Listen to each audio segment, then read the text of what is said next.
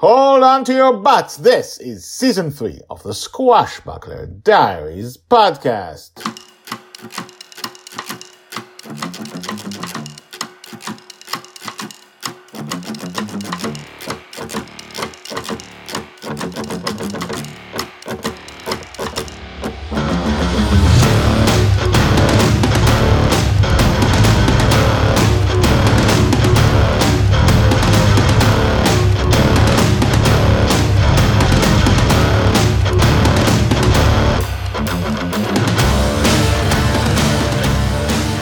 Welcome back. My name is Guy Hasson, and you are listening to the Squashbuckler Diaries podcast, a daily podcast about Joy Shelley, the girl who is lost in dreams.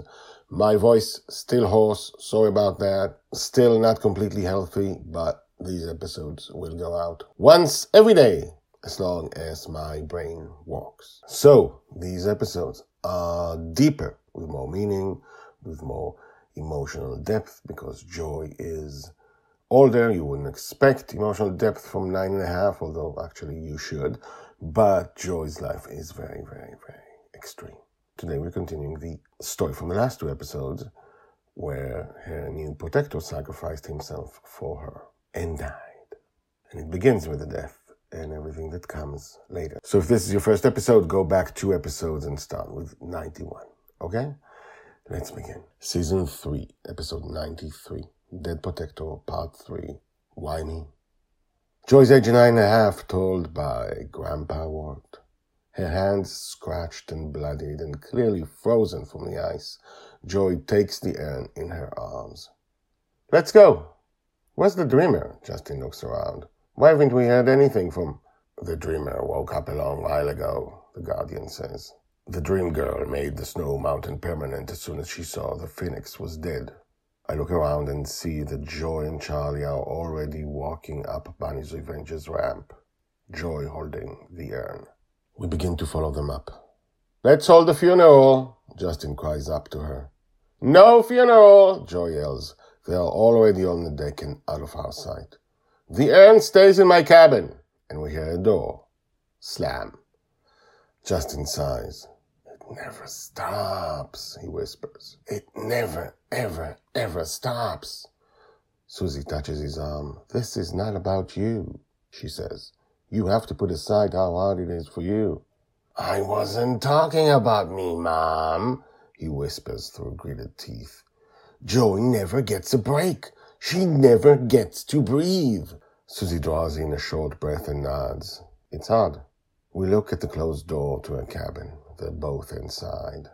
Justin takes a step towards it, then thinks better of it and hangs back. I decide to try and listen in. I walk slowly, as silently as I can, towards the cabin, then take one step around the corner, trying to listen in without being noticed.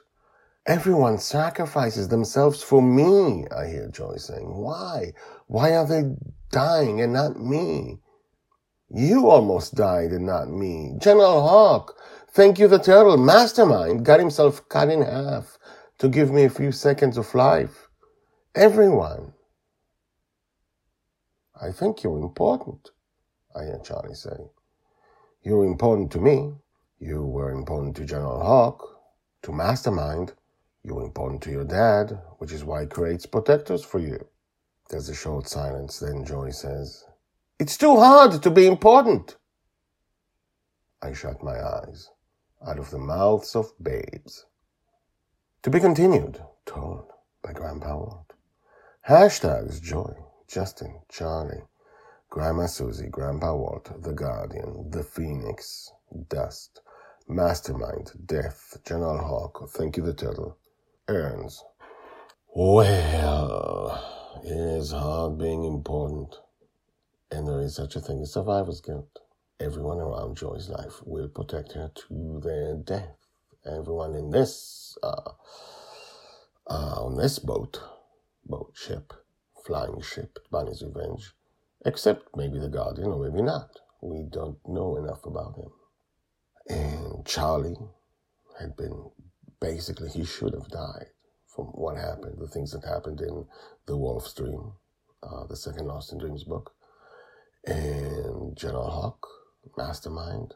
Thank you, the turtle. That's a life. It is really hard. What do you think? Let me know. Email me. GuyHasson at gmail.com. G-Y-H-A-S-S-O-N at gmail.com.